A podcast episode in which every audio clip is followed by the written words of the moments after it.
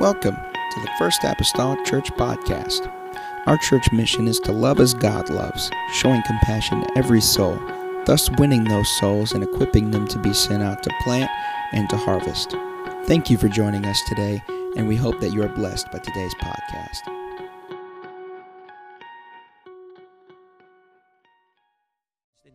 I want to go to the word of the Lord, uh, of 1 Kings chapter 5, and starting with verse number 15 the Bible states these words And Solomon had three score and ten thousand that bear burdens, and four score thousand hewers in the mountains. Besides, beside the chief of Solomon's officers, which were over the work, three thousand and three hundred which ruled over the people that wrought in the work. And the king commanded, and they brought great stones, costly stones, and hewed stones to lay the foundation of the house. And the house they're speaking of is the temple of Solomon.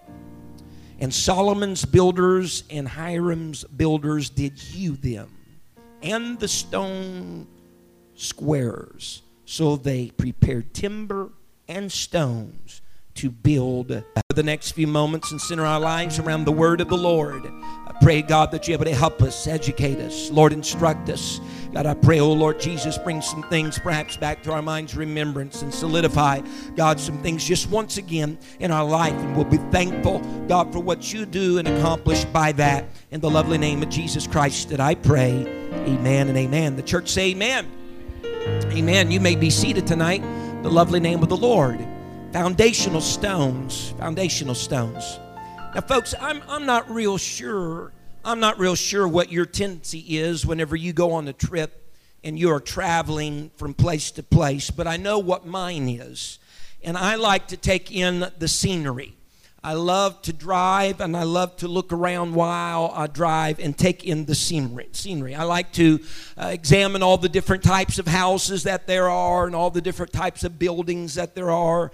They're along the, the, the landscaping there, whether I'm in a more rural area or whether I am in a more urban area. I just love taking in the scenery. And I've always had a bend in my own personal life, I've always had a bend toward architecture. I would dare say that I drew box houses with little triangle roofs with chimneys on top before I could even write my name. It was just who and what I was.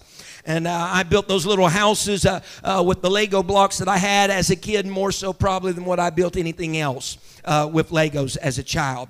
And so to this day, I just love looking at old buildings, old buildings, new buildings, buildings of any sort. I just love looking at old buildings. And I can pass time uh, there are times I can pick up a, a magazine and just thumb through it, particularly if it's highlighting different just house plans. I like looking at that type of stuff. I just it's just kind of it's it's my weirdness and maybe not yours, but I just like that. And it's not that I'm searching for my dream home. I could care less about that. I just like looking at them and looking at the plans and looking at how they're laid out and sometimes even uh, magazines that may showcase some architectural genius. If, if you were to walk in my offices tonight uh, to the the right, there is a, a, a, a, poster, if you will, that's framed that I believe this church got me on one occasion, and it is a, a house called Fallingwater that Frank, Frank Lloyd Wright, who is just a tremendous architect, had, had designed. And my wife and I, when we evangelized, had a chance to go see that tremendous, tremendous edifice, that structure, and we were, I was just it was like a dream come through true it was like one of those things on my bucket list and so I, I love i love articles that, that show different structural designs. That just enthralls me. And as a matter of fact, just to show you how, how bent I am on this, not long ago I was walking on the treadmill at night and I was watching a YouTube video about college students and their architectural projects being critiqued by their professors. And it was great. I, that, that, that, those, that two miles or whatever it was that I was walking that night went by so quickly because it was something I was interested in. And to see them critiqued and what came out of their mind was just overwhelming to me. I just enjoyed it immensely. But I would guess this evening that when any of us are taking a trip or on a journey and we are passing by a building or a structure, and if it has any type of immense size or unique design, or perhaps it has some really elaborate materials that we're not used to seeing, and our attention, for the most part, would believe, would be caught by that because of its size caught their our attention because its unique design. Its shape is a little peculiar compared to other buildings or the materials. Oh, just so elaborate and man, that's amazing marble on the outside for five stories. You know that it costs a lot of money. Where our attention is caught by that type of thing. But Brother Johnson, I don't ever recall looking at a structure and thinking, man, would you look at that foundation? I don't ever recall that. I've asked my wife, hey, would you look how that thing's shaped? Or I've asked, said, man, look at that, or look how big that is. But I don't ever recall ever saying, honey, would you look at that foundation? Never once in my life have done that. Yet, in all reality tonight, folks, and honestly, the size and the design and the materials are very much so reliant upon the foundation. Oftentimes we're engaged in what we can see rather than what we cannot see. And not in every case, but in most cases, the foundation is unseen, or at least mostly unseen. And as the old saying goes, out of sight, out of mind. And though we may not think of it or consider it, it does not remove the importance of a foundation. As a matter of fact, the first and most important thing in a structure is the foundation. It is the very thing upon whom the whole structure stands or it falls. It's upon its foundation. Simply defined, Bishop, a foundation is the element of an architectural structure which connects it to the ground. In more simple terms, the foundation is what grounds the structure. Foundation grounds the structure. The Bible says that God spoke in Isaiah 28 16. God said, Behold, I, everybody say, I lay in Zion for a foundation, a stone, a tried stone, a precious cornerstone, a sure foundation. Whenever Abraham was on his journey, Amen. And he left his homeland. The Bible tells us in Hebrews 11 that he was looking, he was searching not for a unique design, not for immense size, not for material, but he said he was looking for a city that more than anything, which hath foundations, whose builder and maker is God. The Bible says in First Kings, and I know tonight I'm in preach mode, and Wednesday's usually teach mode. So I'm asking you just to lean in just a little bit because I know that's outside of the pocket, outside of the norm, but just bear with me in Jesus tonight. All right. In First Kings 5, Solomon is preparing to tackle the task of superintending the construction of the temple of Solomon. Seven years of his life will be dedicated to this task from the time that he starts until the time that he finishes. The temple, though, is vastly different from the old tabernacle of Moses in the Old Testament. The tabernacle was designed by God for an easy setup and an easy tear down. It was designed for portability, mobility, that you could take it from place to place. But the temple would be different from that. Where the tabernacle had mobile sockets of silver as their foundation that they could pick up and load in a wagon and take to the next place, or that the wooden post could rest upon those mobile sockets of silver. The temple was quite different from that. The Bible says the temple would have great stones, costly stones, hewn stones to lay the foundation of the house of the temple of Solomon. Can someone say amen? For the temple to be built according to the pattern, it was to have a solid foundation, not necessarily a mobile foundation, not a foundation to be torn down and built back up, but it was to have foundational stones to be laid. Unlike the tabernacle of Moses, this temple was going to be built with permanence in mind. Gone by were the days of going from place to place. God says, Now I have prescribed a place. That's where I'm going to put my name, and that's where you're going to come and worship me and adore me. So we're not talking now about a journey, we're talking about a destiny, we're talking about a place of permanence. There was no thought of decay in this place. There was no thought of mobility in this place. But the men, the minds of the men who laid these noble courses of stone said, This is going to be where it starts, and this is where it's going to be finished, and this is where it's going to be to remain. Whenever you read the scripture in verse 17 of great stones, costly stones, and hewed stones. In the original language, there is no conjunction that is expressed in the original language. In other words, there is no and in the original language. It wasn't, as you may read it tonight, it wasn't that there were three different types of stones, uh, those that are great and costly and huge stones, uh, but these are three descriptions of the same foundational stones. They were only one type of stones. They were foundational stones. They just happened to be great, they happened to be costly, and they happened to be hewed. Someone say amen. These foundational stones were great. The word great in the Hebrew means they were large. They were great in importance. They were great in number. They were distinguished. It says that they were costly. In the Hebrew, that means that they were valuable or they were weighty or they were influential. They were hewed. According to the Hebrew, that means that they were dressed or wrought or they were cut stones. Whenever I begin to consider that these are these foundational stones are great stones, I understand that they were large stones. When I understand they were costly stones, understand they were weighty stones. In in First Kings chapter 6 to verse or chapter number 9 in the book of Kings, the building of the temple is what is in the view. The building of the temple, the building of Solomon's house, another building called the house of the forest of Lebanon is described between chapter 6 and chapter 9. And it is there in those chapters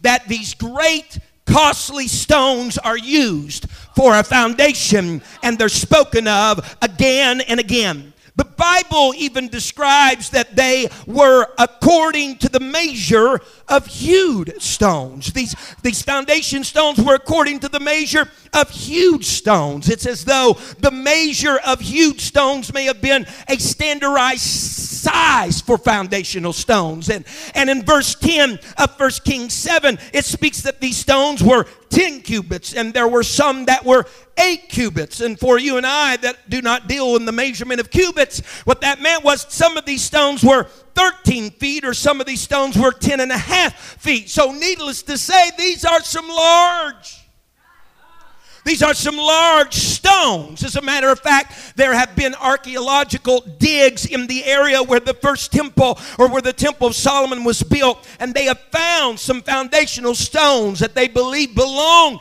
to the temple that Solomon built, weighing in excess of 100 tons.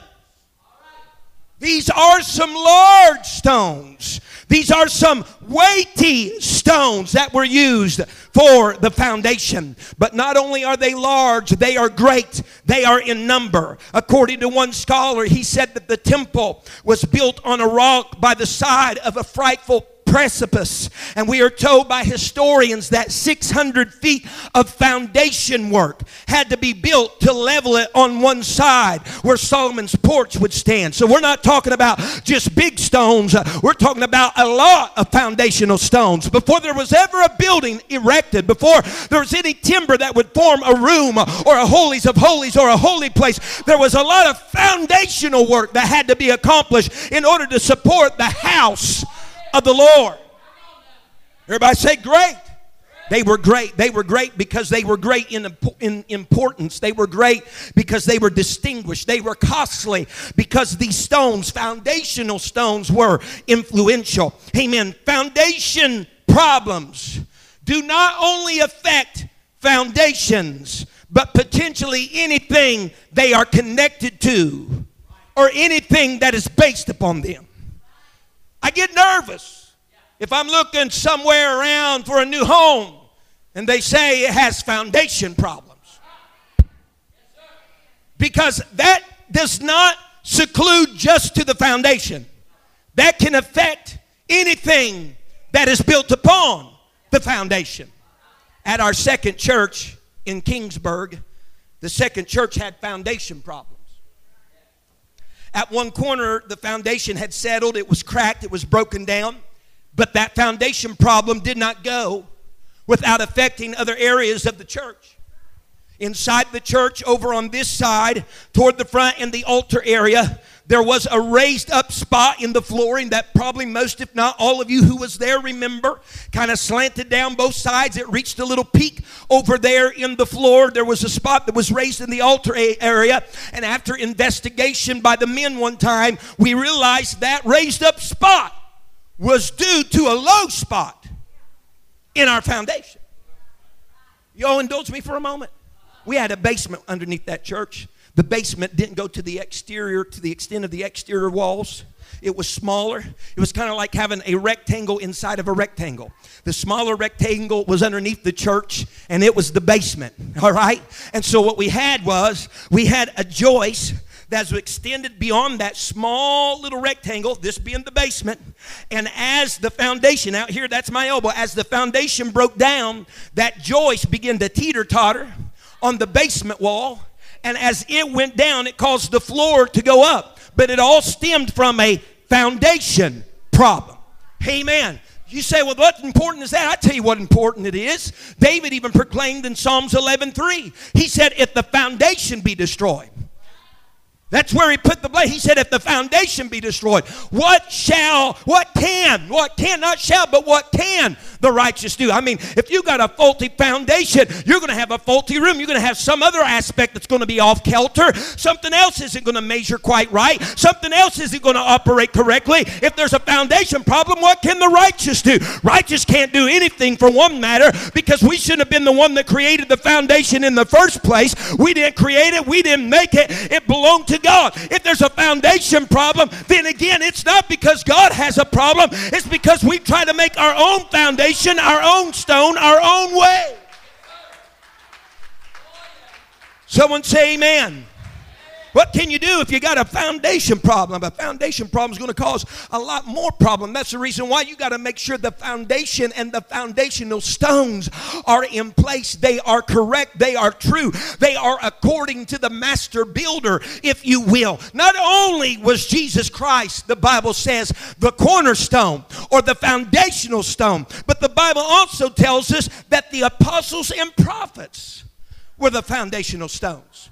The Bible says in Ephesians 2 and verse 19, Now, therefore, speaking to the Gentiles, ye are no more strangers and foreigners, but fellow citizens with the saints and of the household of God, and are built upon the foundation. Everybody say, foundation of the apostles and prophets, and Jesus Christ Himself being the chief cornerstone, in whom all the building fitly framed together groweth unto a holy temple in the Lord, in whom ye also are builded together for a habitation of God through the Spirit. In other words, not only is Christ, not only God say, I lay in Zion a foundation stone, that's a tried stone, a precious stone, a sure foundation. Not only did I put Christ there in Zion as a foundation stone, but the apostles and prophets as well. And the things that they propagate and teach also are foundational stones to this building that I might say we call the church.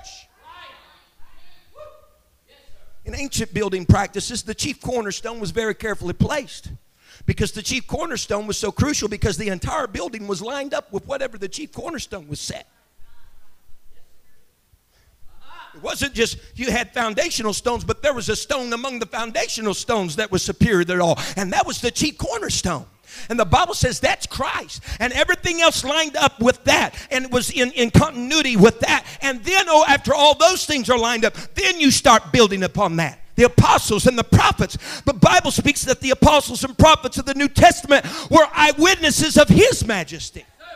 It speaks of the apostles and prophets, amen, of the word of the Lord that they spoke to you and I concerning salvation. And what they said unto us, amen, concerning salvation was confirmed unto us by them that heard him. That's the apostles, the apostles and prophets. They taught us this is what you do concerning water baptism. This is what you do concerning remission of sins. This is what you do concerning repentance. This is what you do concerning receiving the gift of the Holy Ghost. The apostles and prophets. And we call ourselves apostolic today because we purport and we propagate the same doctrine that the apostles purported. What are you saying? I'm trying to stand on the same foundation of the apostles and prophets in Jesus Christ Himself. What they taught, we teach.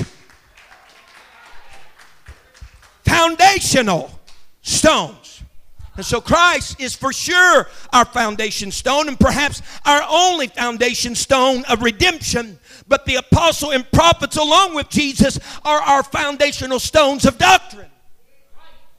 Someone say amen.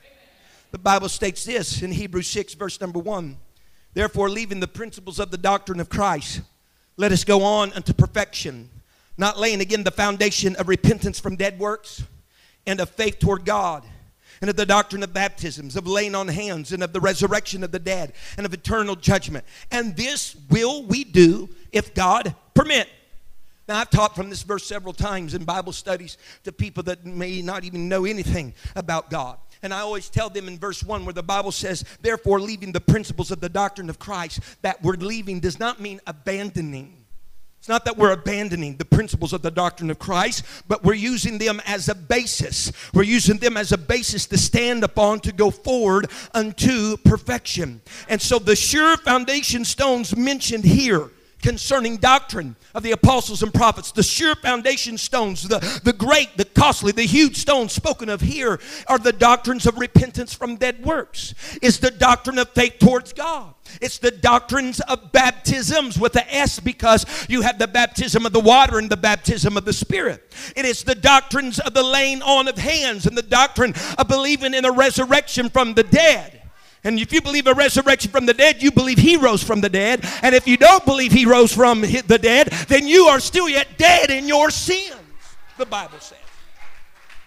It's a doctrine, a doctrine of eternal judgment, meaning this we'll all stand before God. Now, look what the writer says in verse number three. He says, And this will we do. What is he referring to when he says this? He's referring to what he said earlier. We will go on to perfection. This and this, going on to perfection, will we do, but if God permit. What are you saying?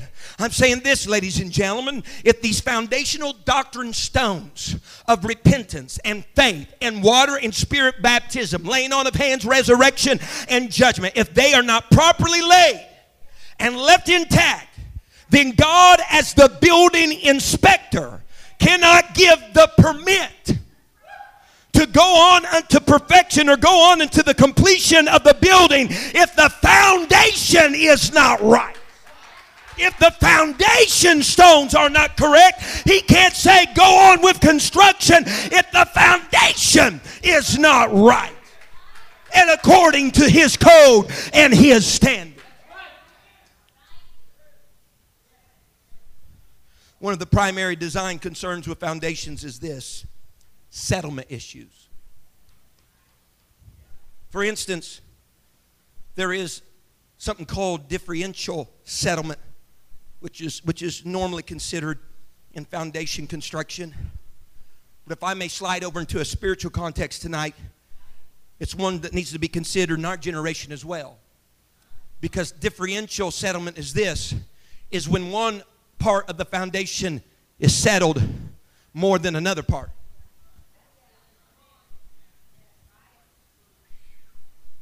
One part, and when you have one part of this foundation that is settled and the other is not, you have that cantilever, you have that that that that kind of unlevel spot, almost like we did. Amen. Over top of a wall, but it's just on the ground. There's one spot that's higher than the other. Not all things have settled evenly or at the same time or in the same proportion. There's one side that is settled more than the other side. And so whenever we get people today that respect repentance and they respect faith in God and they respect the laying on of hands for healing, but they've not settled the issue of baptism in Jesus' name or the necessity of being filled with the Holy Ghost, you got settlement issues. They're settled on one hand, but they're not quite settled on the other. And that type of issue is a foundational issue, and it will corrupt the whole structure. Don't start telling me it does not matter how you are baptized. It does not matter if it's Father, Son, Holy Ghost titles or in the name of Jesus. I'm sorry to disagree. We're talking about a foundation issue. And if the foundation is wrong, everything you try to build upon it is correct. Don't you tell me receiving the Holy Ghost is like an option on the car, that it's no big deal. It is a big deal. It's a foundation issue. We got to get it right from the start.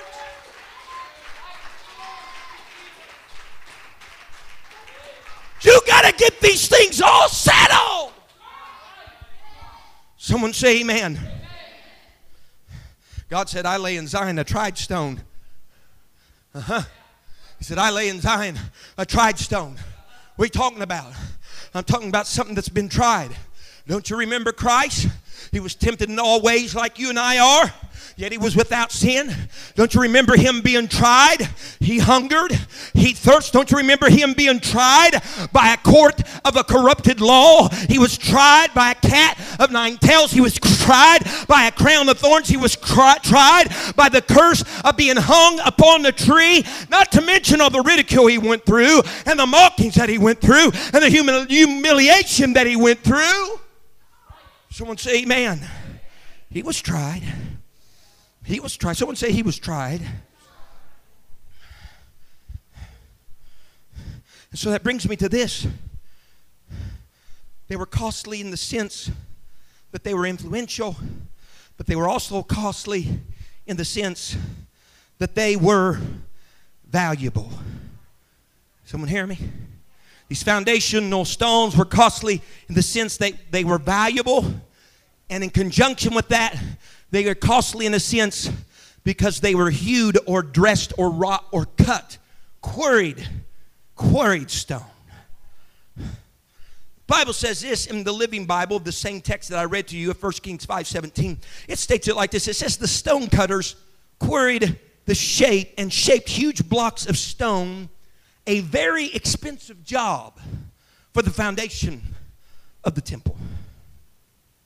In other words, the stones were valuable and costly due to the tear and the pain which had been taken in selecting the hunk of stone and hewing these foundational stones away from the mountain. They were tried, they went through some things. They went through some things in order to get to, be prepared for, and arrive at what their intended purpose and use was. If I could say it like this the value of the stone comes from the hewing process, it comes from the digging out, the shaping, if you will, of the stone.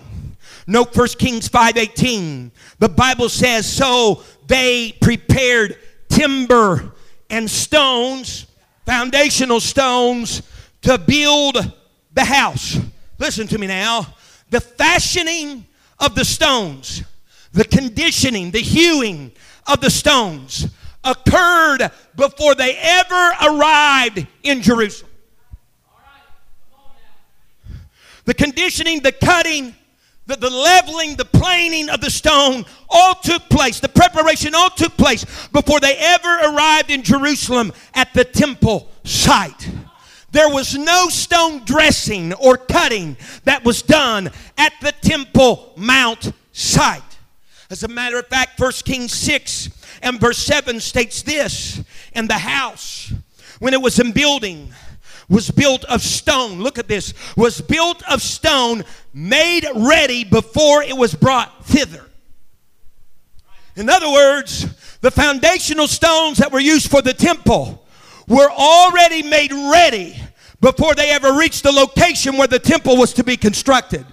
So that there was neither, look at the word now, so that there was neither hammer nor axe nor any tool of iron heard in the house that's the temple. While it was in building. What we have here is a couple step process.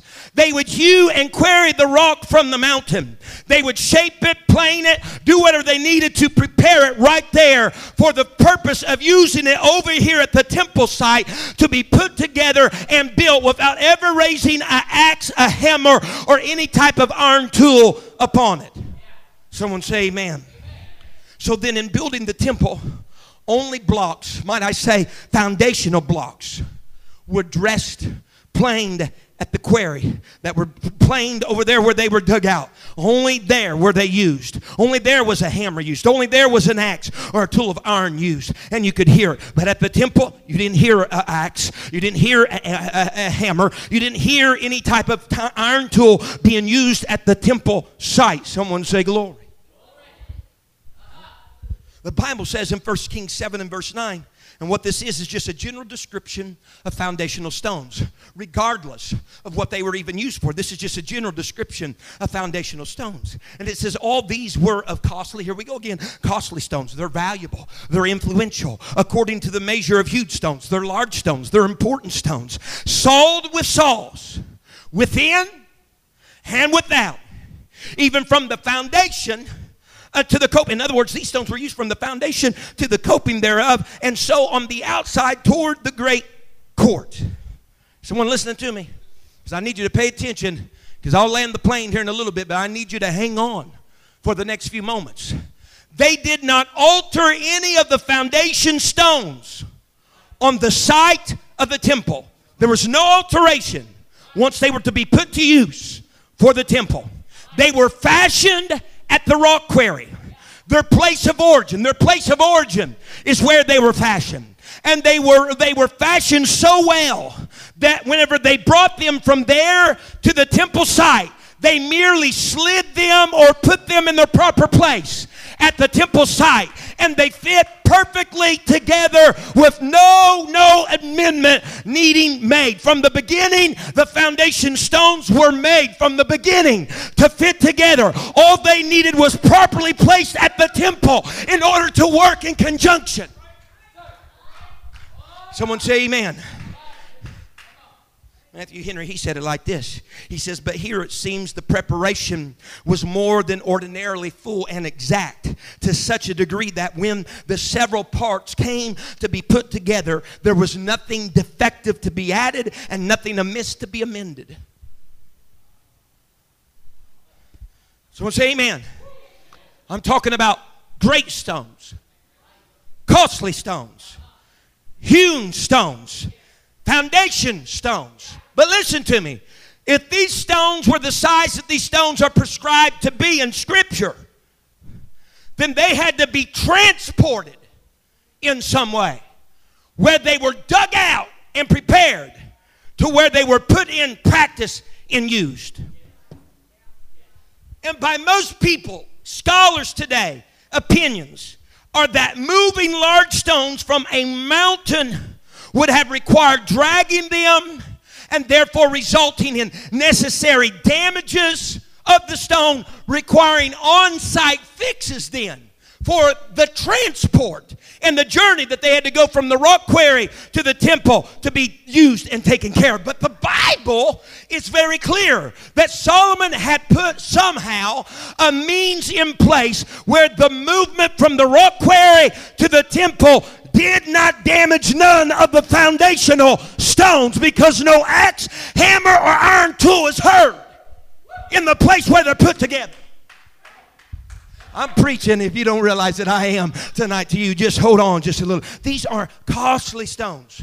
They're costly because of being hewn out. They're costly because of the preparation that it takes to hew out. There are two things that make these stones costly. Listen to me. Number one is their preparation, number two is their transportation.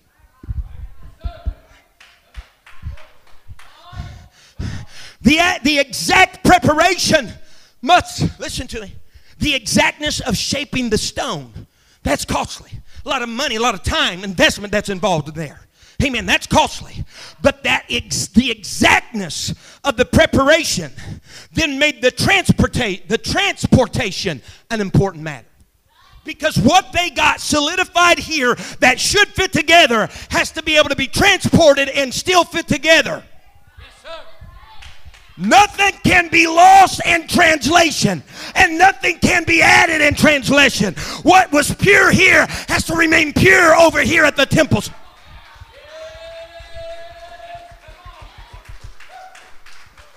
Because in the transporting, they did not want to damage the stone in transport because when it arrived at the temple scene, it should fit securely with all the other stones of foundation they sent over. Mm, someone say yes. And so, great deal, great deal of attention was paid to its preparation. And because of the detail of, to its preparation. It demanded that there should be detail and attention in its transportation. Amen. So that nothing was lost between where it started and where it finished. Someone say amen. Because listen, folks, no tools being laid on these stones at Jerusalem. No tools are being laid on these stones at the temple. It was going to just be built. No preparation was happening at the temple, it was just going to work. That stone was going to fit with that stone, and that one was going to fit with this one until you had a complete foundation. What I'm saying is, folks, there cannot be no loss in the transport or in the translation of this thing. Where its origin was and it was dug out, whenever it gets transported to the church, repentance must work with the baptism, and baptism must work with the infilling of the Holy Ghost, and all that should work with the laying on of hands and eternal judgment and the resurrection. There should be nothing lost. Nobody should have to raise a tool for any type of adjustment, for any type of change, for any type of alteration. Someone say yes. Because whenever God said, I lay in Zion that tried precious stone, that's known as Jesus Christ, that was even a stone that was prepared and a stone that was hewn throughout his earthly life, but particularly at Golgotha, Calvary, the place of the skull, just outside the city walls of Jerusalem. It was there outside the city walls of Jerusalem that that precious stone, Jesus Christ, was prepared and hewed and whittled down with the stripes and everything that befell him outside of Jerusalem. That's where he was prepared, but it still had to be transported back into the walls. Someone say glory. See, there's much detail given to what happened at Golgotha the piercing of the body, just like prophesied, the blood that was shed that was needed and necessary, the absence of broken bones. Detail. Details attention given. Why? Because there is being hewed out here on Calvary a foundational stone, a chief corner stone. That stone was prepped before it ever visited Jerusalem inside the walls. It was prepped before it ever visited Jerusalem inside the walls. And all that prepping was great. All that prepping was tremendous. It's exactly the way it should have happened and the way that needed to happen. But there was still a transportation that needed to take place from outside the walls of Jerusalem to inside the walls of Jerusalem, more particularly inside an upper room inside the walls of Jerusalem. On Acts 2, there was a translation, there was a transportation from what was prepped on Calvary to happen in the upper room on the day of Pentecost for the foundation of the church. And when it arrived, it arrived intact. When it arrived, nothing had been subtracted from it. When it arrived, it didn't need amended. It just works. He was the stone made ready before it was brought ever to Jerusalem.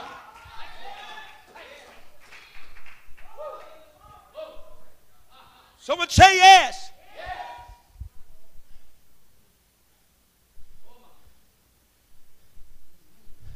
And more importantly, or just as important, I should say,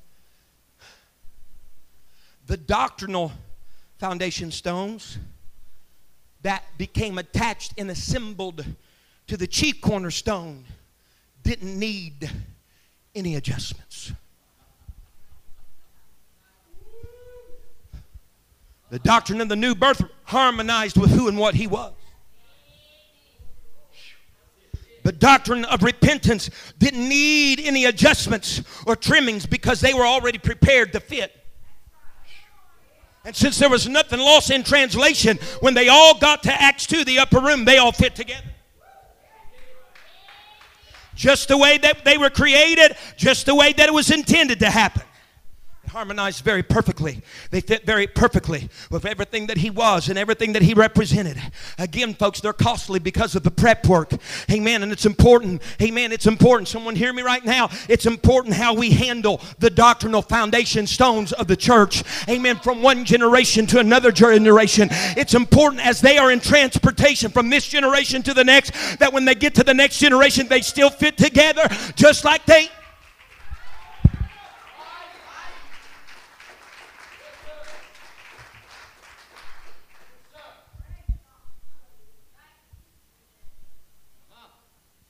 Here's one of the morals of the story. Now I'm away from notes. That's oh fuck. That's fine. I don't care.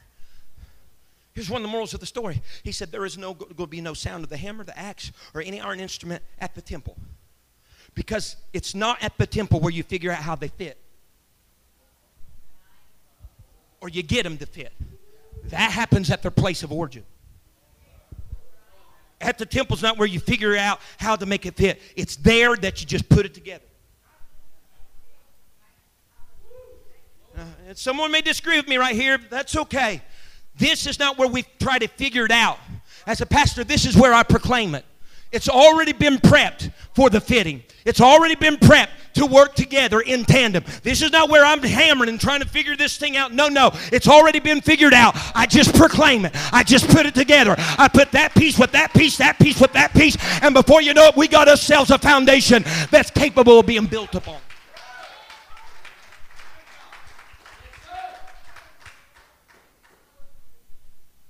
Need to be able to fit together without any damage, without any modification. Notice the only sound at the birth of the church was the sound of a rushing mighty wind, that followed by the people speaking in other tongues. There's no sound of hammer, axe, or iron, because those tools are fashioning tools, tools that are devising something, tools that are trying to figure something out. That's not to be heard in the temple. The prep has already been made. Just initiate the prep, build it.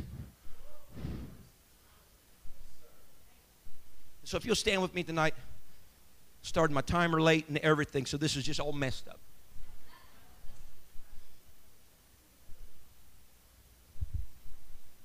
The church is being admonished to proclaim this truth. Proclaim these doctrines. And I tell you again, anybody that tries to tell you they're dead wrong, we are not trying to devise them or figure them out.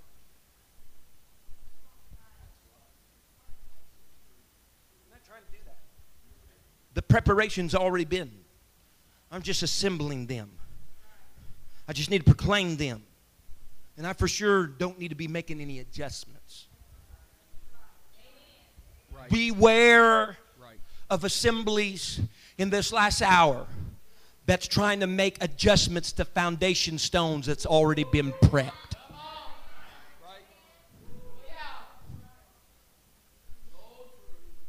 We shouldn't be hearing the hammer we shouldn't be hearing the iron tool. We should hear the sliding of stones together in a perfect match. They were prepared at their point of origin. They were prepared at their point of origin so they would work at their point of destiny if nothing's been lost in translation. After a lapse of nearly 3,000 years or so,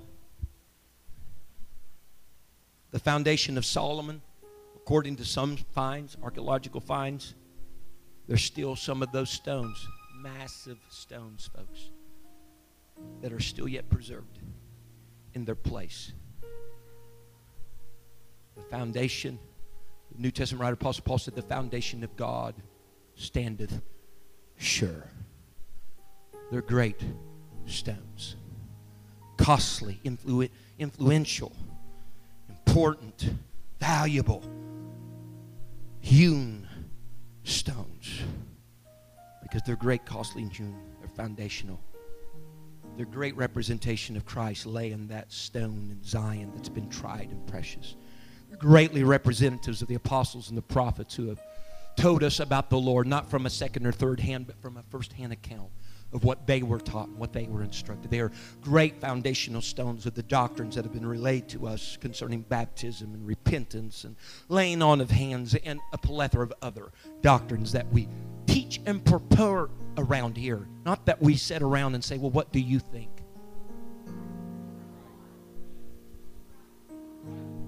I want to find just a little inroad here, something gags a maggot out of me. And people do small groups, and that's fine. That's great. But the wrong premise for some small groups is this is getting in a circle, open to the Bible, reading the scripture, and asking everybody what they think.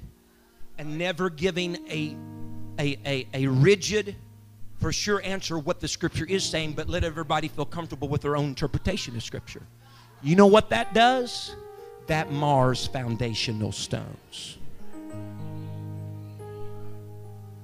That mars foundational stones because I don't I, I shouldn't come to this place with my hammer and my axe and my no. That's not what I'm trying to do. I'm just trying to slide that together. Slide that together. Because see, it works whenever it's already been prepped. Baptism in Jesus' name works real, real well with praying in the name of Jesus for healing.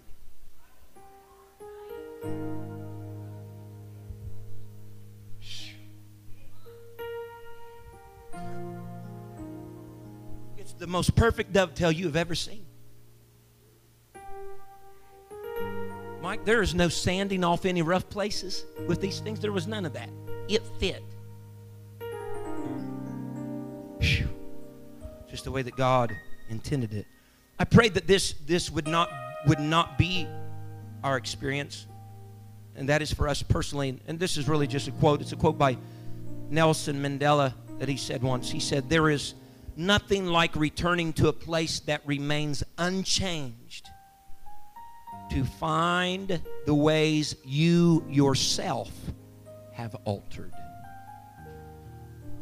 And there's nothing like going back to the foundational stones that are intact in the way they are to only realize you've moved some things.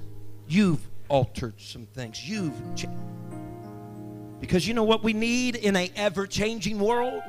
We need a constant.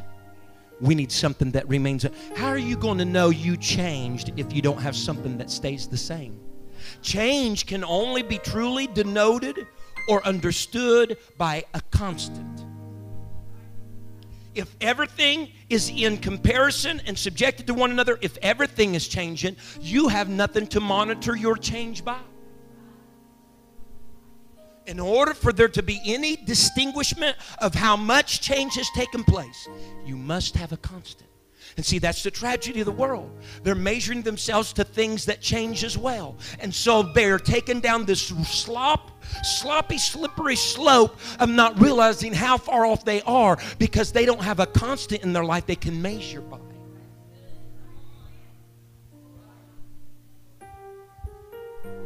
But foundational stones the prepping at Calvary, the teaching under green trees and by Galilees, and what he gave to the apostles and prophets, and the doctrines that he incorporated in his word.